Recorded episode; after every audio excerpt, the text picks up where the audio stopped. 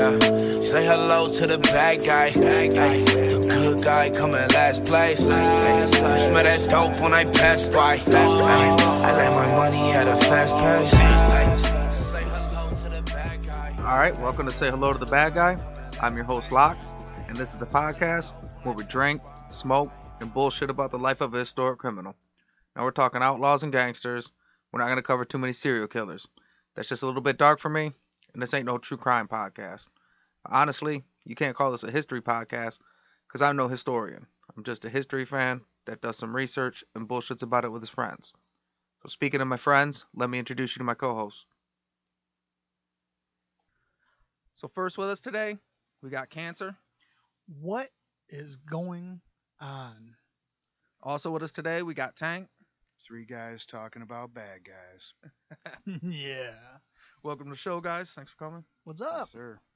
This is almost our official beer aficionado episode because you guys are the two go-to beer guys. Hell so, yeah. Right on. You want to lead us off, Cancer? What you got to drink today? Sure, yeah. I ordered from a brewery called, it's named Adroit Theory. I believe they're from Washington, D.C. But this is the Russian Imperial Stout. And, yeah, it clocks in at a nice, smooth, reliable 12% ABV. And that's a pint can, too. Yeah, this will get the job done for sure. It's a sipper. I like my sippers. You're real good for bringing beers that have real dope artwork on the can. Yeah, I mean, like, I generally... Okay, for the most part, I'm not a big IPA guy, but generally, in the world of beer, the dopest can art is always... an IPA. Okay. Like that's just, I shit you not, walk through a beer store and you'll be like, oh, that's a dope can, IPA. Mm-hmm. Guaranteed, 9 out of 10 times. This brewery, Adroit Theory, they have the artist that they link up with, really, really dope. So like a lot of, it looks like death metal inspired stuff, mm-hmm. but all of their products have that artwork. It's great. Well, while we're on the subject of can art, I figure... I could run this by you now since we're on the show, so we'll put you on the spot. But yeah, we got this. It was Rogue limited edition. Yeah. So 3 of the cans had like a limited edition artwork, but 3 of the cans are completely white. Oh, okay. So yeah, you can do whatever you want with them. Yeah. You think you'd be down to? Yeah, absolutely. Hook up a beer can. We have some, hell yeah. Some custom for the studio. Yeah, absolutely. Can art. Yeah, I would love to. See, I could ask you that anytime, but I wait till like, nope, I'm gonna put a mic in his face and be like, "What's up, man?" You're like, nah, yeah, I got you covered. That'd be dope. Oh yeah. All right, Tank. All right, from Lagunitas, West Coast, I believe. We've had him on the show many times. Hazy Memory. It's an IPA. It's actually a double. Anyways, it's 8%, so it's got to be a double. But it's a hazy kind of New England style IPA, unfiltered. It says on the can, so you know that can't see through it style IPA. It checks in on a man. I like the flavors. I mean, it's tough, man. I always want the dankness of the style hazy IPAs that we get around here, around my parts. But anyways, this is a good one. Lagunitas is definitely like a show regular, but not the Hazy Memory one. And it's fitting because I believe it is a West Coast beer. Our largest listenership outside of Michigan is California. Hmm. Well, thank you, Cali, something about for this beer brew. And crime, right? Bodes it's well the West Coast. So I got, big shocker, a Founders dark beer, but I didn't go with a stout this time. I went with a porter. But this is a new one that came out, Panther Club, which says it's vanilla extract and maple syrup aged in a bourbon barrel. Gotta love a bourbon barrel aged beer. It's the way to go. Well, because I'm a bourbon drinker anyway, so it's like 2 birds with 1 stone, man. Yeah, there you go. Plus just the different flavors that you can get out of a beer by doing this stuff. And it's 9.2%. 9.2? Yeah. Wow, that's higher than I expected on that one. So it's not as high as yours, but, you know, it's getting up there. Well, yeah, I mean, you notice I only brought 1. So I want to give a quick shout out to Sean James, who hit us up on Twitter. What's up, Sean? We've got a ton of traffic recently off of our Tiny Rascal Gang episode, and he found us through that. He had watched one of the same things I watched, the Stupid Young interviews on Vlad TV. Okay. So he tweeted us a couple times, and since listening to the show, he's now doing the supporting local brews, Cape May Brewing in New Jersey. Nice. So before we get started, got to make sure I take the time to thank Sixfo Swaino for letting us use his music in the intro. I want to thank Cancer for letting us use his song in the mid-roll. You're very welcome. We're using Kings and Cannibals now. Oh, shit. You can follow them on Instagram. It's Sixfo Swaino, F-O-E. And then Cancer's at Eyes Bleed Defiance, where you can see a lot of his photography, graphic art. He did our logo. You can see that all there. Yes, sir. You can follow us on Instagram at BadGuyPodcast. And we're also on TikTok at BadGuyPodcast. And if you're having a hard time finding any of the links, you can go to the website, badguypodcast.com, and click everything through there. And Twitter, the Bad Guy Pod on Twitter. We'll go ahead and get started. And the bad guy we're covering today is Pedro Rodrigues Filho. This ain't negotiation time. This is Scarface, final scene, fucking bazookas under each arm. Say hello to my little friend.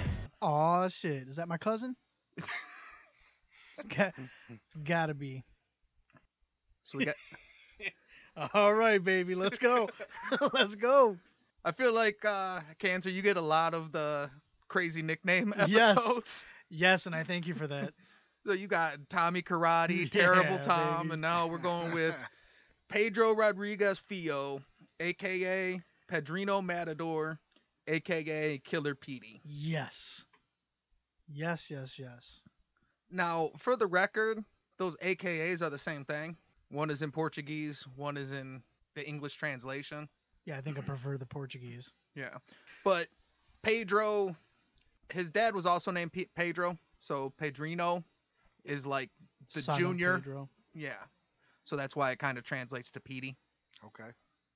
But yeah, one of my favorite nicknames as of so far, Killer Petey. Who am I? It sounds like something that your aunt... Like if your aunt was in crime too, she'd call you Killer Petey. Right. It'd be like a term of endearment. You know, that's my Killer Petey. I didn't even think of Petey Pablo, but I guess that name goes one of two ways. It's a real boy named Sue. You're either gonna be a little soft, goofy Petey, or you gotta go hard in the other direction, man. You know, or satanic like Petey Wheatstraw, the Dolomite. So Pedrinho was born July 17th, 1954. On a farm in Santa Rita do Sapucaí, Brazil, in a poor rural community. And I believe I said most of those words right. I Googled them and checked it out. So. Google Translate. So he was one of 7 children. He was born to a violent dad who was so violent that Pedrinho was actually born with a dented skull that he sustained from a beating his father gave his mom while pregnant. Christ. I mean, you know you're fucked when you're already getting beat before you're even born. Right. That's serial killer 101. His dad was strict and violent. His mom was loving, but she was also strict because she was a Catholic. So she was always trying, bringing him to church and, big in the Catholic faith. That sucks. Not only is my husband going to beat the fuck out of me, I can't divorce him because of my faith either. His first show of violence was at the age of 13. After losing a fight to one of his older, bigger cousins, while working with their grandpa, he attempted to shove him into a sugarcane press. Yeah, I was about to say, can I see what a sugarcane press looks like? He tried to shove the... Does it look like a wood chipper? Just more of a big machine. You can't see it, but there's some big rollers in there. His cousin survived, but he was permanently maimed, crippled for the rest of his life. His arm was ruined from the arm to his shoulder. Oh, yeah, man. Fucking... Okay, so would it be like a gear in there, or there's a belt that's driving that big wheel, and then that wheel is connected to a shaft, and that's operating something else on the other side. I'm assuming. Right, and so it's like rollers rolled under it. Oh, yeah. He could have got fucked up in any one of those things, man. Holy shit! Plus, everything back then was dangerous. Yeah. Every single thing was dangerous. Well, so. Especially when you're in Santa Rita do Sapucaí, Brazil. Yeah. You know what I mean? Easy for you to say. I don't think they could just jump in an ambulance and hurry up and get that looked at real quick. Yeah. And I'm sorry, I was still processing the violence of that. That was the cousin, right? Because you said when he was working with the grandpa? Yeah, so... Oh, okay. They were both working with grandpa, and then... So for a minute, I was like, damn, he pushed grandpa into the machine to prove a point? Basically, he had caught an ass whooping, and he wasn't down with that. And he was like, you know what? I'm going to shove this motherfucker into this machine. How about that? Terrible joke, but it's like, Pop's already whooped my ass once. Nobody's ever whipping my ass again. You whip my ass, you're getting shoved into the fucking sugarcane press. There you go. Fuck you, cuz. So his dad would work as a security guard at one of the local schools. And in 1968, when Pedrinho was 14, his father was wrongly accused of stealing food and was fired by the deputy mayor. They had a big family. This obviously is a big hit to the family because they ain't got no money. He's got 7 kids. Right. Pedrinho was furious, and he grabbed his grandpa's shotgun, and then he went and found the deputy mayor outside of the city hall and gummed him down in the street with a shotgun. Oh, wow. Fuck. Damn. Damn. Now, that's frowned upon, you know, so they... I imagine so. Is that a misdemeanor in Santa Putucapapa or whatever? So now they're trying to find this kid, but luckily, you know, he's kind of a country kid anyway, so he kind of takes to the woods and hides out, and then he finds the security guard that actually did steal the food.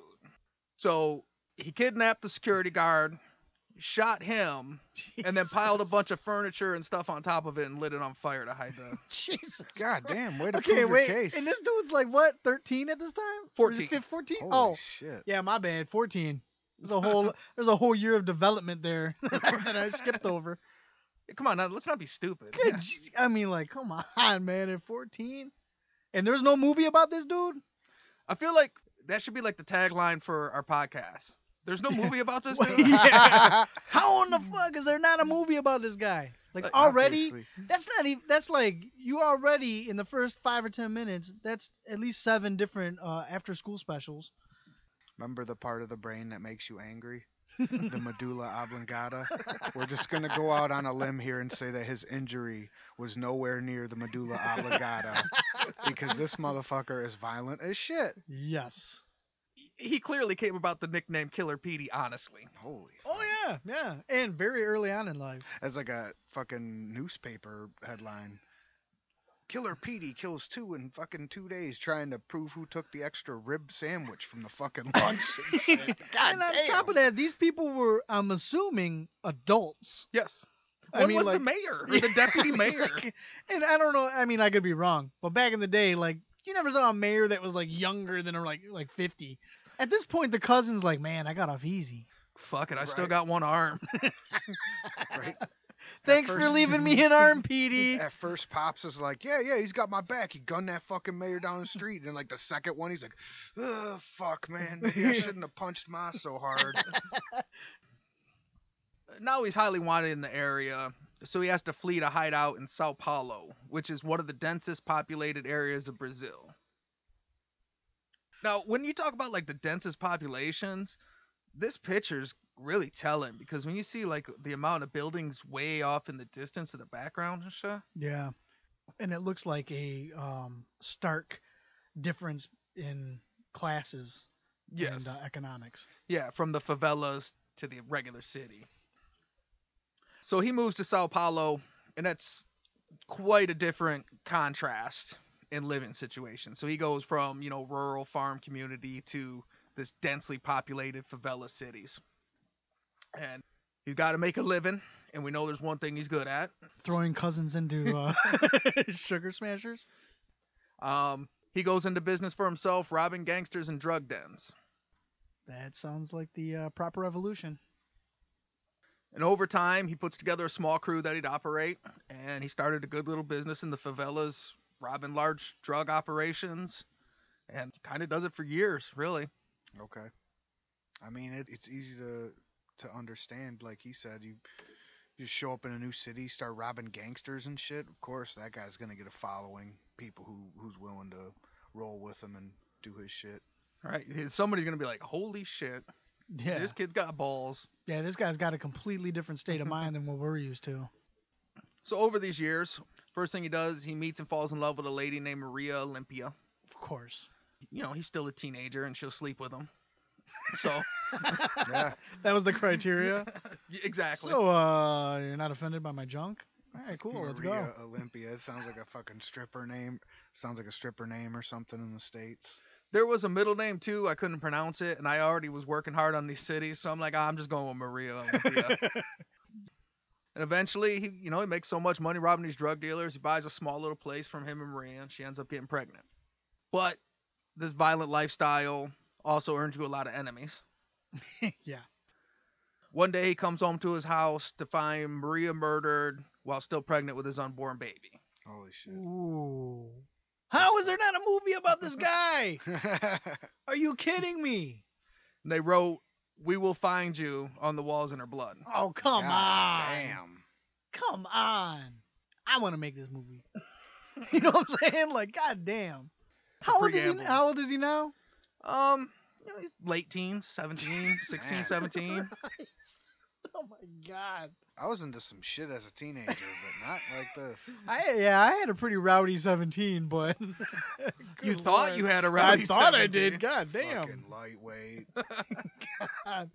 I feel like a bitch. See, Mom? Yeah, see? I could use this as a story, but like, you thought I was bad. Have you ever heard of Killer Petey? Let me tell you the story of Killer Petey. Remember I always thought Cousin Billy was a dick? You know what I didn't do? I didn't throw him in a fucking sugar cane press. Damn straight. Hell yeah. I showed a lot of restraint in those days. So Petey loses his fucking shit, and he puts together his whole crew. This is his John Wick moment? Yes. Yeah. Definitely wasn't where I thought this was going. This is exciting. Yeah. He spent the next year torturing, killing gang members, trying to find out who was responsible for Maria's death. I mean, what else are you gonna do? Well, it's a grassroots operation. You know what I mean? You got to start at level one. Let's find a guy. Let's rip off his toenails, see what he says, and we'll just work our way up the fucking chain. There you go. I mean, well, the reason why I said it was going off his stats. So the first time going got tough, he moved to a different. I just thought he was gonna say, well, I can't do nothing here anymore. I'm going to move on to the next big city. You know, I know it's a big, big city, but there's plenty of big cities in Brazil, I'm assuming. Oh, definitely. Nah. He's like, I'm going to John Wick. I'm going to stick around. Yeah. I'm going to stick around and avenge a few deaths. So she wasn't just somebody who would sleep with him. He was in love. Yeah. He was avenging his love. Eventually, as him as his gang, they're just kind of tearing the neighborhood upside down. And the ex-wife of one of his top rivals, a drug dealer that went by the name China. She got her ass beat by China, and she eventually leaves him, and she comes to Pedrinho, and she's like, hey, you know your boy China that you've been beefing with? He's the one that did that shit. Oh, damn. I wonder if it was true. That's what's crazy. So he takes it as gospel, like, for sure. In the meantime, was she just like... She just hit the easy button. Yeah, this motherfucker been beating my ass and shit. All right. Yeah, okay. I got you, bro. I got you. All right. Got you covered, bro. We'll see how this plays out. Guess who hits other people besides women? This crazy motherfucker has been rolling around the city killing everybody. And what does she got to lose? Because even if she is lying, her problem is taken care of. Mm-hmm. And he's not going to do anything to her just because she told him, you know what I'm saying? Like, hey, placebo effect on him, too. Like, he gets the satisfaction of thinking he killed a dude who took care of his wife. Yep. Bang, bang. Exactly. So Pedrinho's like, fuck yeah, found the guy. He finds out that China's going to be attending his brother's wedding. Oh, man. So he gets his two best guys, and he shows up at the wedding reception dressed as, you know, attendees. Okay, so now he's wedding crashing my man's wedding. Baby China's getting married. All right. They stroll up in the reception. As soon as China sees him, he knows it's on, so he goes to pull his revolver. Which, for one, you're just at a wedding, and you just got your revolver ready to go. Like, yeah. Well, when you live that lifestyle, you live that lifestyle. His name's China. Right, so maybe he did do it, because he knew that motherfuckers. Yeah. But Pedrinho already had his shotgun pulled. He walked in with it out. This motherfucker's wearing a tuxedo, carrying a shotgun. I don't remember Vince Vaughn doing this, man. What the fuck is this guy doing? The valet's like, can I take your shotgun, sir? No, I'm going to hold on to it. I got it. It's good. I got it. Well, and I thought, well, it's cool. China's got his piece. I guess this is a peace-friendly party. Son of a bitch. I knew we should have just mailed a gift in. So, yeah, he kills China in the middle of the wedding reception, and him and his guys, they hold up the whole wedding, and they take all the women and children and make them leave and send them upstairs, and then just unloaded their weapons into the rest of the crowd of the wedding that was left. Oh, my God. Damn. They killed seven people. They killed seven people total and wounded 16 more. Small wedding. They went and grabbed drinks at the bar and then left the wedding. At that bar? Yes. At the bar. Yeah. At the wedding bar. Oh, get the fuck out of here. Yeah. Come on. Damn. For sure. Stopped and grabbed them a couple beers and bounced out. Grizzly. After this, Pedrinho became known as Killer Petey. Oh, after that? Yeah. Damn. They also, before that, they used to call him, sometimes they call him Cartridge Petey, because his go-to weapon was a double-barrel shotgun. Okay. Ah. See, if his name was Marv, it would have been Massacre Marv, or Messy Marv. You know what's crazy is in America, the St. Valentine's Day Massacre, 7 people got killed, mm-hmm. and we've talked about it for a century. In Brazil, these motherfuckers, 7 of them got killed, 16 more got fucking gunned down. Jesus. Never even fucking heard of it. No. Somebody. And it's, and, well, I'm sorry, no. It's at a wedding. Yeah. A small, intimate wedding from the sound of it, the amount of people that were there. Bro, is there any way that you think that you could maybe not come to my wedding? What are you talking about, man? There's no way I'd miss my brother's wedding. Well, what about this guy who's supposed to show up with the fucking rifles and shotguns and shit? And he's like, oh, I have my piece. And he's like, but don't you think you could just maybe just skip on it? And, you know, and then just not bring any pieces so we could just get married and shit? Like, no, it's cool, man. If anything pops off, they'll fucking, like, send the women and children away and shit. And we'll just deal with it like men. Fuck, man. Just stay home, China. Yeah. Go to your brother's fucking wedding. Or at the very least, go to your biggest cousin and be like, hey, if this guy shows up, don't let him in. I kind of made a boo-boo, and I erased his girlfriend who was about to have his kid, so he might be a little mad at me. So do me a favor, don't let him in. If you see a guy who looks very angry and very young, like too young to be here, yeah. That's him. Yeah, especially if he's carrying a shotgun. I think a lot of steps could have been taken to prevent whatever happened there. China probably thought he was fucking king shit. He probably just thought he was going to win. Or he didn't do it. Yeah. So he had no reason to expect anybody was going to show up and do that to him. He's like, where's your girlfriend? Hey, China, where's your girl at? I don't know. I haven't seen her in a couple weeks. You know what I mean? Like, I think she got mad because I beat her again. He was there with a new one and shit. Yeah. She got a side piece at the wedding. Like, you know. Life is good, man. Life is good, man. 3-week rule. I haven't heard from her in 3 weeks. Yeah. It. We were on a break. So he kind of definitely hits a downslope after this. He becomes a practitioner of Macumba, which is a form of spirituality compared to voodoo. Non-practitioners sometimes refer to it as black magic. It involves a lot of ceremonies and animal sacrifices and stuff like that. Yeah, generally anybody that doesn't do that will, something like Palo Mayombe and Yoruba and all that stuff, they'll call it black magic. If they don't understand it, they call it black magic. So yeah, he stays in the area for a while. His level of violence continues to grow. One time one of his female cousins got pregnant, and the guy refused to marry her. So, shotgun in the street, man.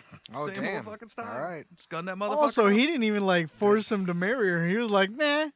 Bing, you're done. That's even if you change your mind, you're not her type now. You know what I mean? I don't want you around if that's the kind of guy you are. And this is when he was only 18, right? Yeah, he's 18. Damn. Jesus Christ, this guy. This dude knows how to make it count. I'll tell you that.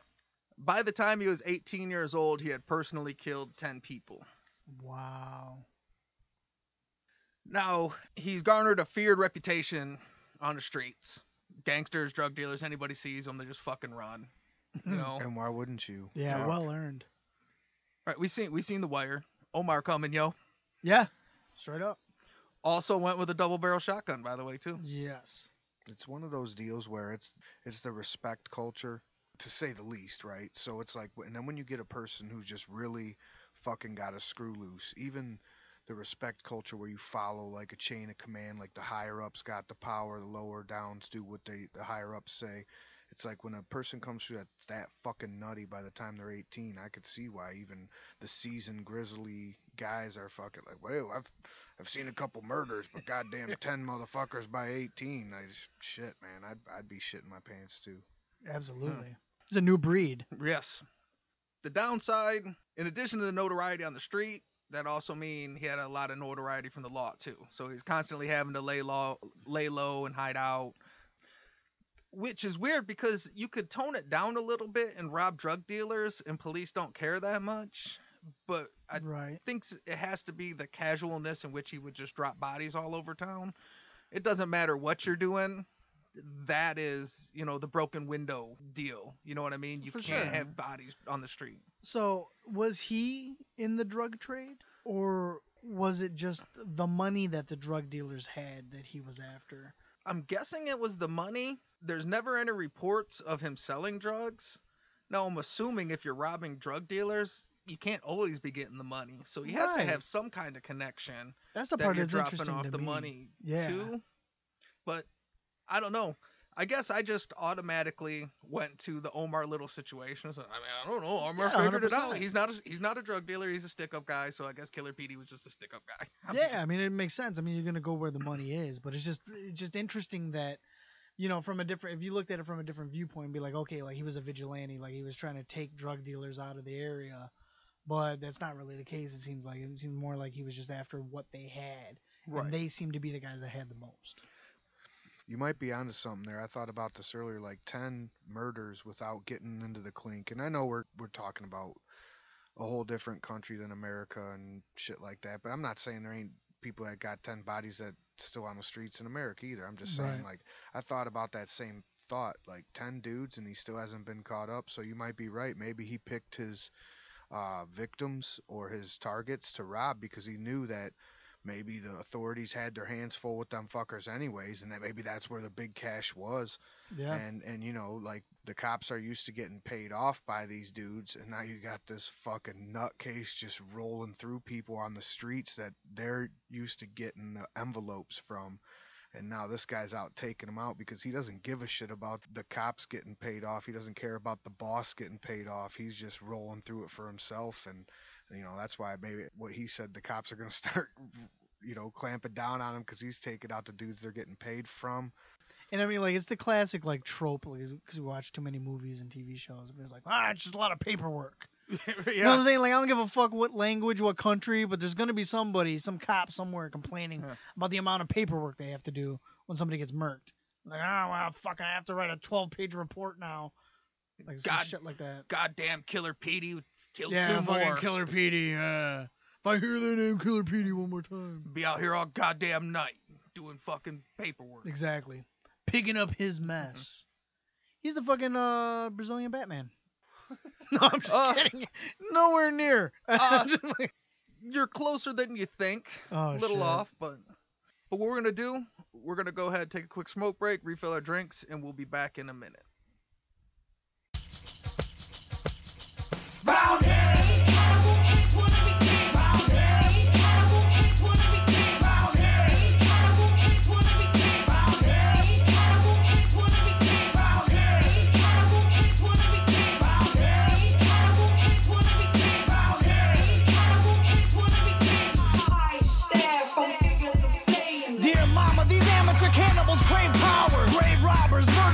From fake fathers, disorder in the chapel with shackles to break out of. They cower, soul of a mob when they crowd us, spilling in the street with heat like hot lava. Pop bottles, molotovs tossed and rocks follow. Ominous disciples like vipers, they strike quickly. Come at me like an army, I'm tearing you down with me. Spit like a baron, rulers are bred like Kaisers. Roll with the goal and get beaten like outsiders. These amateur animals swing in the wrong jungle. Climbing the wrong vines mean these lions will snuff you. Concrete wilderness building our own structures, writing our own order, appointing our own judges, overthrowing authority, morally lack conscience, fighting for survival with rivals with throat punches.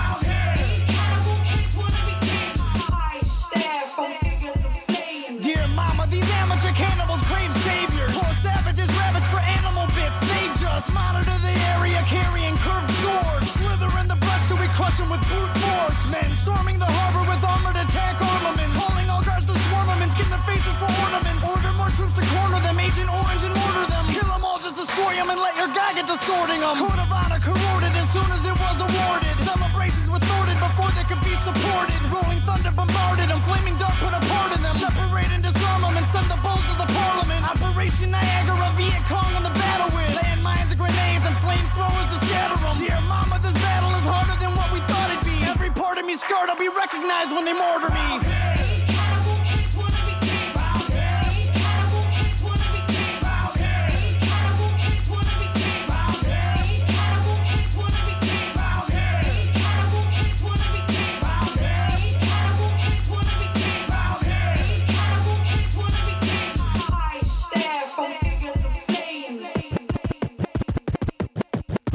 It's almost time to run, put on your army helmets now. You're running toward the sun with all your guns, defenses down. Flashes everywhere, the lights create an atmosphere. Water in your lungs, you pray for death, but life is here. You're about to die, face it, you're about to die. Zero sand in your glass, fuck it, you can't even cry. Put a dagger to your neck, just to keep yourself in check. Put a dagger to your neck, just to keep yourself in check. Everybody grab a side as you fight to stay alive. Dancing on a hand grenade so you can die and they survive. Silver bullets in the sky, dropping 7-second death. Scattering the children, run, rub until there's nothing left. Ashes in the water, sons and daughters holding flags up high. Wallow in the harbor as the military tanks arrive. Penetrate the border with disorder like an animal. Every war has the honor of turning kings into cannibals.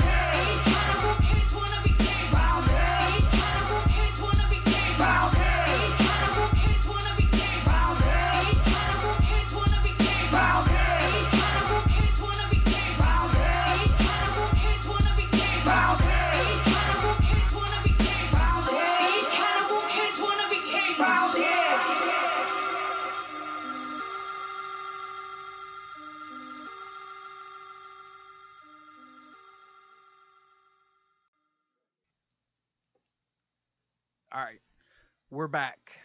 I got this drink for us to try out. I've been excited to try it on the show. It's called Spalding's Coffee Liqueur.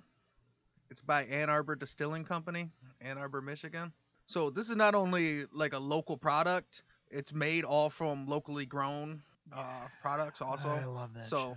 It's like the farm-to-table version of alcohol.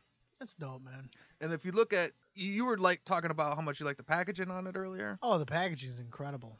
It looks like some old like alchemist shit or something like that. Absolutely. But if you look at on here, each one's got initialed who bottled it and which batch number.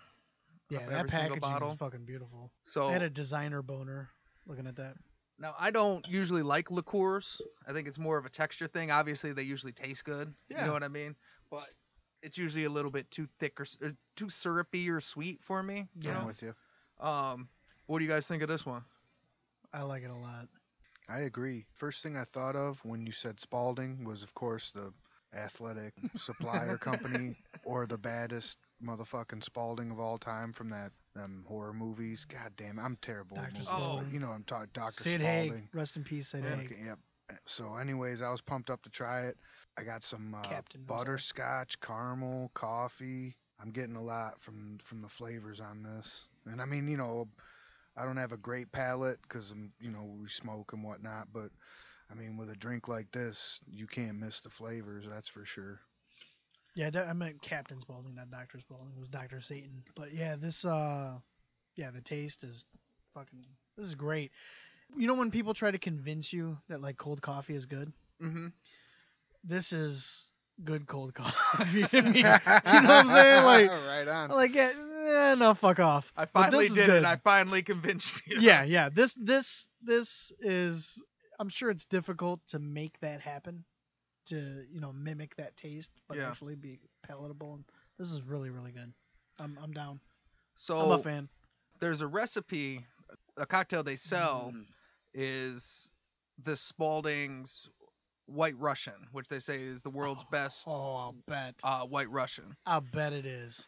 I can imagine. I kind of wanted to do it today, but then I figured we could just try it straight up. Yeah. But next time I got a Russian for us to cover on this podcast, we're gonna do the Spalding's White Russian. I call dibs on Russians. I don't know if we can do that here, but. I caught dibs on that episode. Russians and Mexicans. If it's possible. And I think so far we've covered one Russian and one Mexican, and you were on both of those. So far. Well, I'm pretty honored to be on both of those. I love Adidas. I mean, so if Russian gangsterdom has to deal with Adidas, I mean... No, but really though, sorry to bring it back to the Spalding, but if you grab some Spaldings, throw some coffee in there, like you said, White Russian. Either way, I could see it working out, man. Get a little bit of mix in there, but it's good stuff, man. Yeah, I can't wait to try a White Russian with this in it. This is really, really good. These are very dangerous because it doesn't taste like anything at all. And the more you drink them, the smoother they get. And then I put them on these big ice cubes so they get like real, easy to drink. And and these bottles are $18. So that's all. Yeah. Well, I don't know, man. Liquor's expensive, so $18 to me is like. It's not liquor though; it's a liqueur, so it's not that strong. You're right. So I'm not very educated in the world of like. I drink a lot of bourbons, but I usually drink them in other people's houses. Right.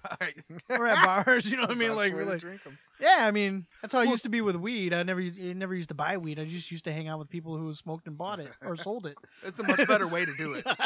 So I mean, like, I never bought it in fucking my whole life, but I smoked a lot of it. Knowing a guy with a pickup truck. Yep. And I bought a pickup truck because I was sick of asking people to have their pickup trucks. And now I'm the fucking guy with the pickup truck, man. You know what? Because we are the people who, instead of waiting around for other people to do shit for us, we just learn how to do the shit ourselves. Yeah. You have to. Otherwise, you're going to be sitting around waiting for other people the rest of your life. Fucking ever. Yep.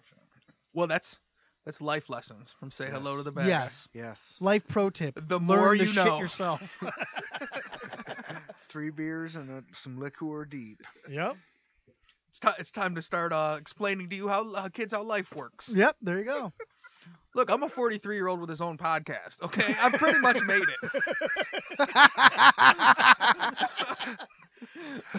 Hashtag success story. When they need a pickup truck, all right? Yeah. So when we left off, Killer Petey became one of the premier drug robbers and murderers of São Paulo at the time. He's a feared and wanted man. Eventually, over time, word gets back to him that his father was in jail for killing his mother. He killed her with a machete. Legend has it that he hacked her 21 times with the machete. That'll come back. So I don't know if that's true, but they say that he hacked her 21 times. And Petey demands, he's like, you know what, I gotta go see my fucking dad. You know, and any of his boys, his gang, he's got like a tight crew, but he's got a small crew, and they're all like, dude, you're one of the most wanted people in Brazil. He's in jail. You can't just fucking go see him. And he says, no, I'm going to go see my dad. So he finds out the jail that his dad's in. And they storm into the jail. He demands to go see him. He goes and sees his dad in a holding cell in jail, where he then stabs him 22 times before cutting out his heart and biting a piece off of it. Holy shit. What? What song is playing as he's walking out of there slow motion? Is it All Along the Watchtower? Yeah. Is it, you know what I'm saying? Fucking him and his gang. He's got like fucking half a heart sticking out of his mouth. Like fucking his boys are his boys are there, and the cops are looking at his boys and they're like, is this happening? Or like, look, dude, he said he's gonna fucking cut this guy's heart out. So you gonna let him in to see this motherfucker? Or do you want your heart cut the fuck out? Because this dude has got a track record of doing what the fuck he wants to the people that harm his loved ones. So it could be like a quarter flash. I'm gonna swallow my heart. I was thinking, I forget how it goes, but something like that. What's that song? Riders on the Storm. Oh, that too. Yeah, you have to be really slow motion on that one. We could make this movie, bro. I'm telling you. Hey, I'm already writing it as we're going along. I already have the fucking sequel. Like, goddamn. Like, this dude. I don't know, man. Holy I just have this. I have a neon sign of his DEFCON rating just in my head, flashing. Like, motherfucker, you know what it's going to be. You know what it's going to be. Well, I still got all this to go. God. Man. Okay. Awesome. So he walked out of the jail, but he was quickly taken into custody. Oh, shocker. I mean, he's there. Yeah, right. They're like, we just so happen to have police officers right here. Yeah. They're like, that was how long it took for their National Guard to show up and shit. They're like, oh, goddamn, you guys got here. Cut a fucking heart out to combine out of it. The amount of time it takes to open a man's chest cavity and then to take his heart out and then actually bite it. I mean, not that I know personally. I'm just saying. In my research, it seems like he for sure went up in there with his boys, but for sure got arrested by himself. So I feel like when he was done, he was just like, all right, we're done here, guys. You know what? Go ahead. Or his boys were like, yo, that wasn't part of the plan, bro. Like, holy shit. Yeah, right. That's I thought you just wanted to see your dad. What are you doing with the heart? You're going to eat it? Oh, hell no. Oh, bro. All right. Bro. This is some next level shit, bro. No. One more angle. Riders on the Storm still playing. he's looking around for fist bumps. He's like, guys, you guys can leave. And they're like, no, man, we're watching the guards. And he's like, guards, you guys leave too. You guys don't want to see what's going to happen next. Now, for some reason, I can hear Losing My Religion playing. No, that's got to be when he's going to Macumba, when he's starting to take over the... I mean, like, god damn, man, this guy. They're like, hey, is anyone going to stop him from eating that heart? Or no? No, we're just going to let him? Okay, all right. I ain't getting in there, man. That's religious shit, bro. That's fucking freedom of religion, bro. He was taken into custody on May 24th, 1973 at 19 years old. Jesus Christ. He's only 19. All of this. We're at 19. They transported him to prison in a paddy wagon. It was him and three prisoners. It was him, a robber, a rapist. They transferred him all to prison. When they arrived at prison, they opened the back of the paddy wagon to let him out and found out he had killed the rapist on the ride to prison. when you said rapist, that was the only outcome I expected. You were like, was it me? He got fucking blood all over his mouth and shit. Like, I don't know what you're talking about. It wasn't me. I didn't do it. They ended up sentencing him connected to 15 murders and gave him 128 years. And in court, he said... 15. That's it? Ooh. Yeah. Oh, so he's gone. Wow. And he's only 19? Yeah. He's got the gravitas of a pro. When keeping it real goes wrong, it's like, man, damn. Only 15? That's it? Yeah. So when they send him to prison, they let him know. They're like, well, look, you know, most of this prison is full of either family members or members of these gangs and these drug cartels that you've been robbing for years. So, ooh, you know, these people's, they're... Their waiting brothers, their dads, their, you know, fellow gang members, they're all in there, you know, so you're qualified for PC. You know, you want protective custody, we'll put you in a solitary confinement. It's almost like a cop being arrested or... Exactly. Yeah. He declined any protective custody and requested to get put into general population. Jesus damn straight. This is like a fucking training session for this guy and shit. God, this guy. He's like, I mean, are you talking about like dress rehearsal here? Why would I want to go to protective custody? Who would I kill there? Yeah, exactly. I can't chew any ears off in fucking protective custody. I've got to be me, man. Damn. His first day on the yard, he was attacked by 5 prisoners. In the ensuing fight, Killer Petey killed 3 men and stabbed the other 2. Oh, my. All right. Listen, I'm not trying to fan out over a guy like this. Yeah. But... if this was a movie, I'd be probably high-fiving somebody right now. Keister stash. That was the term. That was the term I was looking for. I was like, how did this guy get this shank up in the mother? Well, 108 years in prison, and by the way, you can get protective custody. We'll put you in solitary. But we're not going to check your butthole for a shank, so you can immediately fucking kill like 3. I mean, don't get me wrong. Maybe it was like the Sons of Anarchy when, fuck, is his name Opie or whatever, they goes into jail and they throw him in the room with the bat and shit and like, here's your weapon. You know what I'm saying? Like the cops are like, well, there's 5 dudes waiting for you around the corner, but you get 1 shank and shit. I like to think he fucking like John Wicked it from one of the guys attacking him and then just fucking... All right. Yeah. That's what I'm going with. Boofing a shank like that is going to be... like, that's going to really kill the scene. That's not a scene like, I want to shoot. He requested it, so I'm with you. Like, it must be a medical condition because he won't sit down. He's Wolverine. Shanks just shoot out of his wrists. In his cells, because he wasn't allowed to have anything, he practiced his fighting skills on brick walls to toughen his body up. Here I was going to ask what his punishment was. It was like, nothing, dude. We offered him solitary. He said, nope, I'd rather have Gen Pop. So killing those 3 dudes got him nothing, I guess. What are we supposed to do? He's never getting out. We don't know what to do with him. I just want to take this time to thank you for having me on this one. This guy fucking, this is great. See, the nicknames, the crazy fucking nicknames, bro. Man. God damn, man. While in prison, he would regularly target and kill prisoners. I mean, you got 120 years. You got to do something with your time. Yeah, I mean, what are they going to do? Give you more? He would especially target anyone in prison for hurting women or children. Okay. He got a tattoo on his forearm that said, "I kill for pleasure." Damn, ice cold, bro. Ice motherfucking cold. This is a real person.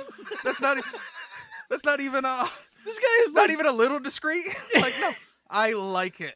This guy thinks Bronson is a pussy. This guy thinks Chopper Reed is a bitch. So he's got "I kill for pleasure" on his forearm, and he calls it his resume. Like, hey, want to see my resume? Yeah. That's it. Good God. Yeah, I had him do it in two sections. I kill. So if the guard stopped and said, no, he can't finish, at least I got "I kill" on there, which is fucking just as bad as "I kill for pleasure." It's like fucking Victor Zsasz if you're a Batman fan. Like, it just got fucking marks like, yeah, 1, 2, 3, 4. Yeah. 1, 2, 3, 4. It's like Killmonger. Yeah, exactly. Over his time in prison, he killed 2 of his cellmates. 1 for snoring too loud. The other because he didn't like his face. See, that's why I would never want to go to prison, because I have an ugly face and I snore. So I'm fucked. Knock some of the shine off the vigilante angle there with the killing you for the way you look and because you snore. Yeah, just fuck your sinuses. I did think that was a reason that was kind of important to put in there, because a lot of the portrayals, some people really do like this real... He's the Punisher, like good guy portrayal of him. Oh, got it. At the end of the day, he still is a mass murderer. It's funny when you say he killed 2 people. Right. 1 because they snored. That's the good reason. Yeah. Like, anyone who's ever been in a relationship with anyone that snores, I mean, they could have had sleep schedules or something. Like, that guy could have did some shit to avoid that. Because I've woken up some mornings and looked at the girl I was with, and I could see that look in her eye, like, I could have stabbed you last night because you would not let me sleep. Through his prison term, he was confirmed to have murdered 47 inmates. Get the fuck out of here. What span of time? Jesus Christ. Over a long time. How long? Okay. It'll be a long time. Like into, well, I don't know when he went to psychiatry, but over like 20-some years, 25 years. Okay. So that's about 2 a year. Yeah, but I mean, like, we don't know what the flow of that was. It could have been 7 1 year. Right. Might have took a year off. You know what I'm saying? Like, this AKPY was 2.0. For the crimes he committed in prison, he ended up getting sentenced to an additional 400 years. So now he's just, it's just like a joke now. It's just like a caricature. So eventually, over time, he gets transferred from general population to a psychiatric unit. Wow. About time. Let's see if we can crack this egg. At the psychiatric unit, they eventually gave him a punching bag since they were tired of washing the bloody walls. Oh, okay. So he's just beating the walls. Yeah. So let's give you something softer. Well, so they let him do that in prison for decades. They sent him to a psychiatric unit, and they had to go clean up the walls, and they started throwing up and shit. And they were like, dude, get this man a punching bag. Jesus Christ. He's just going to fucking beat this wall in all day, every day and shit. See, we had a subject, Silverstein, on the show, season 1, and America built a fucking prison for this guy. And the only difference was who he targeted in the prison. So there's something to be said there. If this guy, I wonder if Brazil would have did the same shit. Because, I mean, god damn, man, 40-something fucking murdered just in prison. Holy shit. Yeah, this dude, this is rare air. You know what I'm saying? Like, we hear guys who were like, you know, they had the potential to maybe be this or do something similar to this, but not on this scale. While in the psychiatric unit, he also converted back to Catholicism. Oh, well, that's good. That's important. You know, technicalities, man. You need to be able to Our Father away that shit, dude. Yeah. Pray for forgiveness for 65 murders. We'll call it 71. Oh, okay. That's a total overall. 71. 47 in jail. Well, that's like 15 Hail Marys, I think. I think give me 15 Hail Marys and some 6 Our Fathers yeah. and you should be good. It turns out in Brazil, there's a constitutional rule that says that no one can be in prison for more than 30 years.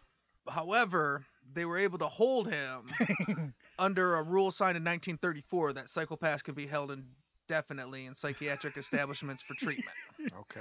Okay. For treatment. Yeah. The humane way. So wait a minute. So they know.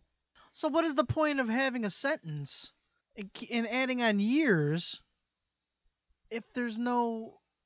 That doesn't make any sense. I tried and tried and tried. The reason it took this story so long to get told is me trying to figure out this end piece of the story where this whole thing works out.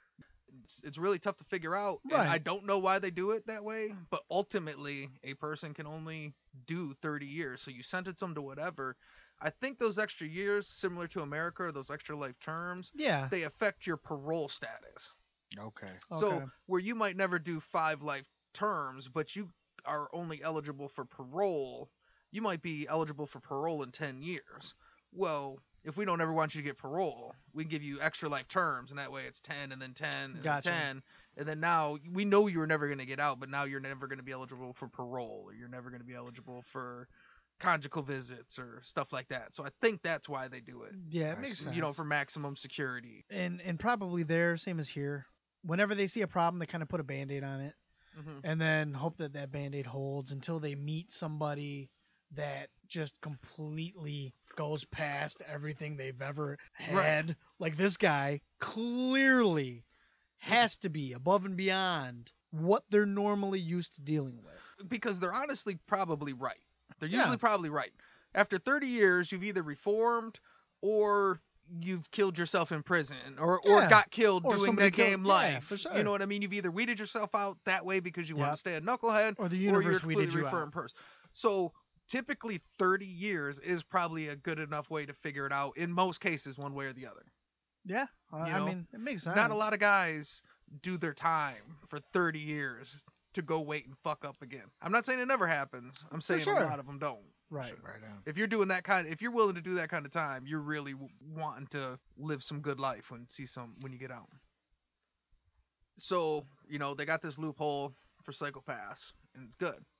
Until an old psychiatric evaluation from 1982 came up that determined that because the amount of affection he had for his mother, Maria, and then his sister who would come see him sometimes, that he couldn't be a psychopath, that he was actually a sociopath with paranoid and antisocial tendencies. Okay. And then they had something, it was like he had like a violence acceptance issue where he felt a lot of what he brought to the table is the fact that he could be more violent, and that makes people respond. So that was his way of getting his way across in the world. It's almost a very identical diagnosis to Tommy Karate. Yeah.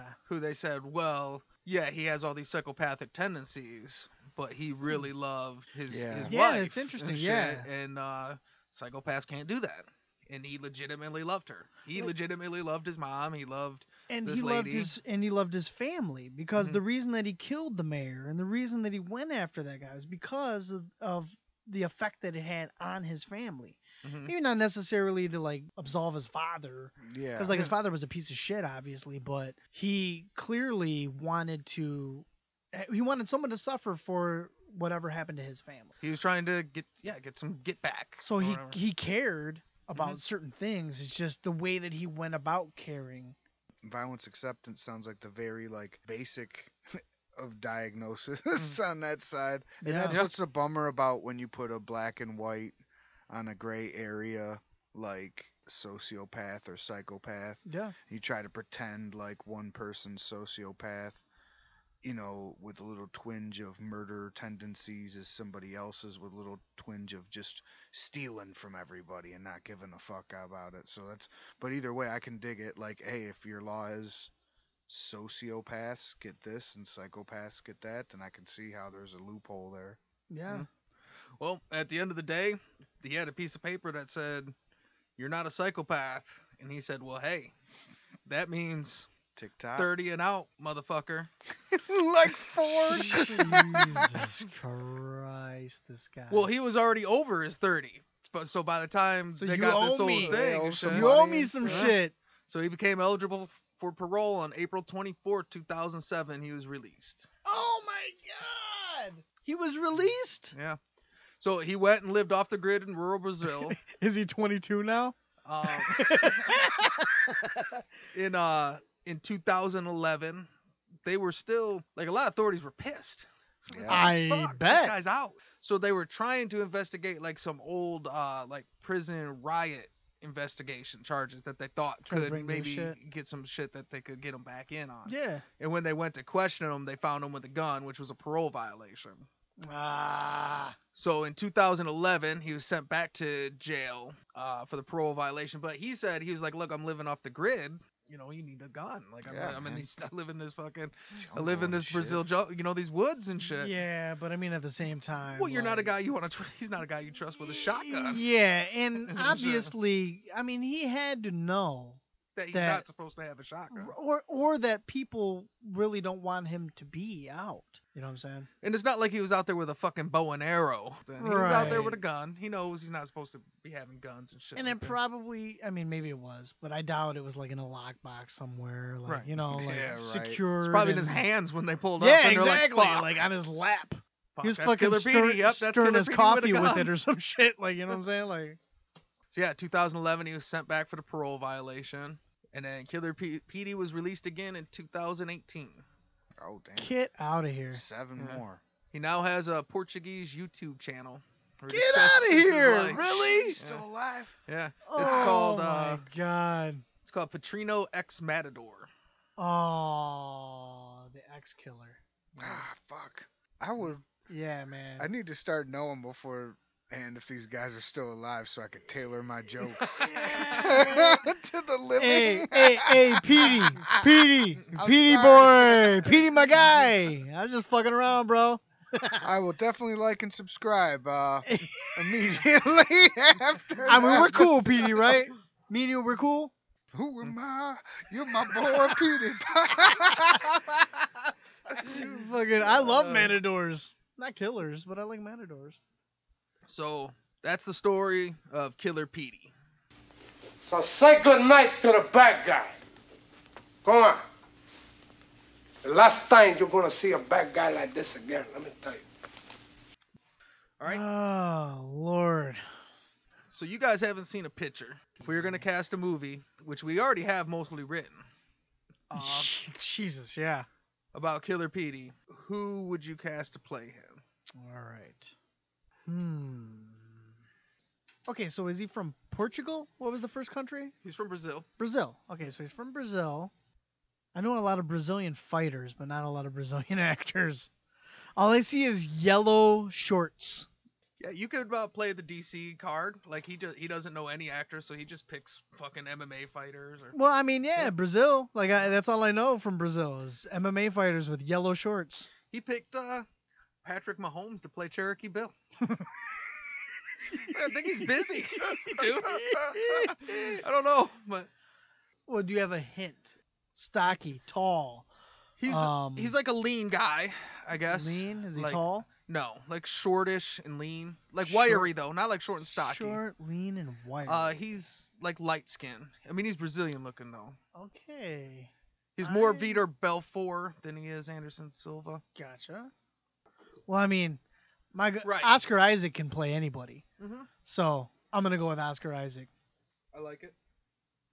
You guys sound like you guys are better with actors than me, so I'll just throw these ones out there real quick. I don't know why, but this one's going to be off the wall, but Happy Gilmore, the actor who played the supervisor who got shot in the head with the nail gun. Oh, Jaws from Moonraker? Yeah. The real big guy? I don't know why. What's his name? And then I know who you're talking about. I have no idea what his name is. And then the other one's for Javier Bardem. Javier Bardem can play anybody. But, I mean, I know that one's a popular one we name a lot. And then, I don't know. I think that's a good one. Is it and Richard then the Keel? Last one, for some reason, was Wilmer Valderrama.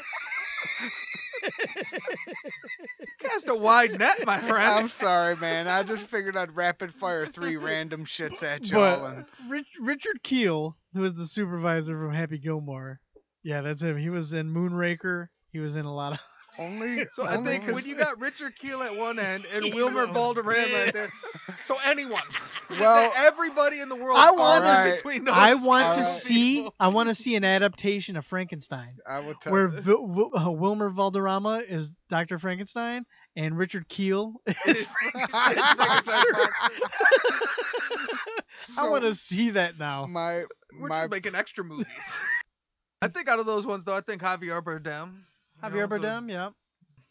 I want to say, oh man, I got to see this guy. I want to come up with somebody else. All right, so I got some pictures of... Is he going to look like Rafael Dos Anjos? No. No? Oh, shit. That's, Maybe just the hair, but like Bruno Mars. Yeah, he does. He looked like a tough Bruno Mars. Yeah. Look like a Bruno Mars. Bruno Mars didn't have a bunch of talent. Yeah. The other way. Oh, he looks like a UFC fighter for sure. I'm totally regretting making any jokes about this guy, knowing he's still alive. Oh yeah, Petey. Like if you're listening, don't kill 71 people, and I won't make fun of you. Yeah, and I won't talk about it. You know? What the fuck? But please don't do it to me. Yeah, don't drive all the way over here to Bucksport, Ohio, and come see us. Yeah, we're here in Akron, Ohio, doing this podcast. Like, obviously, you know, Buckeyes, right? Big Buckeye fans. There's a I mean, we even have a flag outside the house. Like, you know, he did get the tattoo covered up that says "I kill for pleasure." Oh, okay. What does it say now? I kill for pleasure. I grill for pleasure. I typically don't kill. I grill for pleasure. They put a spatula underneath it. Holy shit, man. Look at some of them fucking tats, though. Those are fucking He's got a tattoo of Lou Diamond Phillips. Oh, I thought that was like... fucking abdomen. I thought that was just fucking... Just kidding, Petey. I thought that was fucking Tekashi 6ix9ine or fucking... What's his name? The fucking R&B singer one, Post Malone or something. Yeah. Like, what the fuck? Looks like a combination of them both. He's got Juice WRLD under his arm. Yeah. He's got man, this guy's got some tattoos, I'll tell you that. So now we got to do the DEFCON scale. 1. Wait, this would definitely be the easiest one that we've ever done. 1 in Portuguese. Oh, let me think about this. 1. So standard DEFCON scale is 5 to 1, 5 being the lowest, 1 being the highest. The Bad Guy Podcast, no good guys. So 5 would be Lee Murray, who is your drug dealing, kidnapping, bank robber. And at 1, you got the Purple Gang, who's got multiple gang wars, multiple massacres, and they're killing people on the street. So on a scale of Lee Murray to the Purple Gang, I got a feeling we're looking at 1. You know, I've put in a lot of thought into this over the last hour, and I just have to say, that guy's a motherfucking 1. That is a 1. I've never heard a 1 that's more solid as a 1. I mean, he was like a 1 at 14. Yeah, dude. You know what I'm saying? Well, this guy was born a 1. 3 at 14 and shit. You know, by 14, he had shoved his cousin into an industrial piece of equipment and shot 2 men dead on the street. When his mom was breastfeeding him, he was a fucking 1. He was maybe he had been a 2. He was a 2 when he was getting breastfed. Put it this way, you know, it's like when you walk into a restaurant and be like, okay, well, your tip starts at 50%, and the more you fuck up, the lower it goes. This guy was born at a 1, and they're like, okay, listen, you're at a DEFCON 1 right now. The rest of the shit you do in the rest of your life, that could lower your rating. And he was like, nah, I'm keeping that 1, bro. I'm keeping that 1. He was like Hodor, but with murders. Like he was fucking born like no one. And they're like, you cannot do it. And he was like, I'm still going to murder this motherfucker. And they're like, but you can avoid this shit. Like there's other shit you can do. He's like, nope, I'm just going to murder. And hey, condolences to the family members of all of his victims. But god damn this dude. Like, I want to see a movie. I want to play a video game. I want all of that shit. Not glorifying it. 71. Not glorifying anything that he's done. I'm just saying. Yeah, people do terrible things. It doesn't... You know? I mean... There's no psychiatrist report that can explain away his... you know, his affinity for violence or whatever that's going to take him down to a 2, you know. At the very least, he deserves a Netflix docuseries. Yeah. At the very least. 8 episodes. That's all I'm asking for. Yeah, so we can call this a unanimous DEFCON 1. All right. Flush the bombers, get the subs in launch mode. We are at DEFCON 1. Right on. Yeah, man. All right, before we go, you guys got anything? I dug the story, man. Was that a choice that you picked out yourself? Yeah, it's one that I had on the table for a long time. Like, I had to do some research into the stuff towards the end as far as, like, the in and out of prison and the rules are kind of hard to get the gist of, and I try not to put out bad information. You know what I mean? So it's one I've wanted to do. I also stay away from serial killers. He's technically classified as a serial killer. Okay. You know, and that's not usually what we do. I was going to ask you that. But, you know, I do say you're not going to hear too many serial killers, right? I didn't say none. Here's the difference. This is why I think I was more willing to go with this one. The reason I don't cover serial killers is because they're always killing, like, women or kids, or they're killing, like, hitchhikers or prostitutes, and it's a lot of prey. Regular they consider people. Like the less dead people that kind of fall off the grid that they don't really and that's, to me, that's a little bit more scummy, and it's all bad, obviously, but if we're gonna sit here and fucking, you know, make dumb jokes and shit like that, like, at least if they're killing, like, other criminals and gangsters, that's a little different. So even though he kind of is a serial killer, he wasn't an easy prey kind of serial killer. So I think that kind of slides it a little bit more towards what we do. But yeah, because, I mean, like you said already, though, that you can come at it from any different angle. Like, some people have come at it from the angle of, like, a Robin Hood.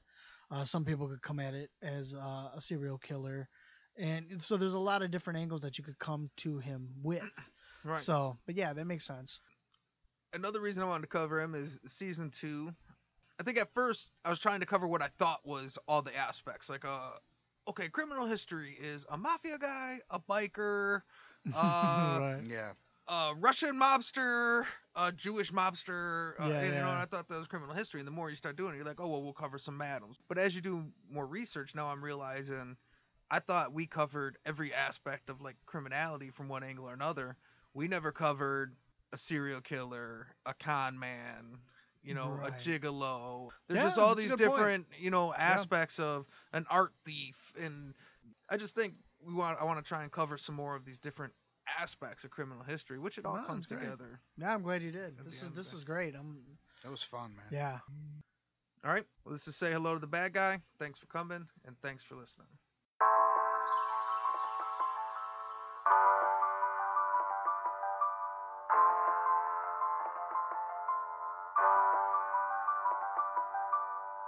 Yeah, say hello to the bad guy. Ay, the good guy coming last place. You smell that dope when I pass by. I let my money at a fast pace. Say hello to the bad guy. The good guy coming last place. Smell the dope when I pass by. I let my money at a fast pace. We was down bad, my mama had to be dad. Spent my birthdays in the trap, we had to work with what we had. She been working on a raise while trying to raise me like a man. Plus my daddy in the box and all my cousins in the cam. And I don't need 100 friends, I just want 100 bands, 100 jugs, 100 scams. So I done money grabbed 100 hams. Said I done money grabbed a bunch of bands. And I ain't wanna fall victim to that system or the pistols. Fuck a judge with a grudge, I'm blowing crud for my mental aid. And I still keep it on me. Run and tell your big homie before you meet your dead homie. Yeah. Say hello to the bad guy. The good guy coming last place. Smell that dope when I pass by. I let my money at a fast pace. Say hello to the bad guy. The good guy coming last place. Smell that dope when I pass by.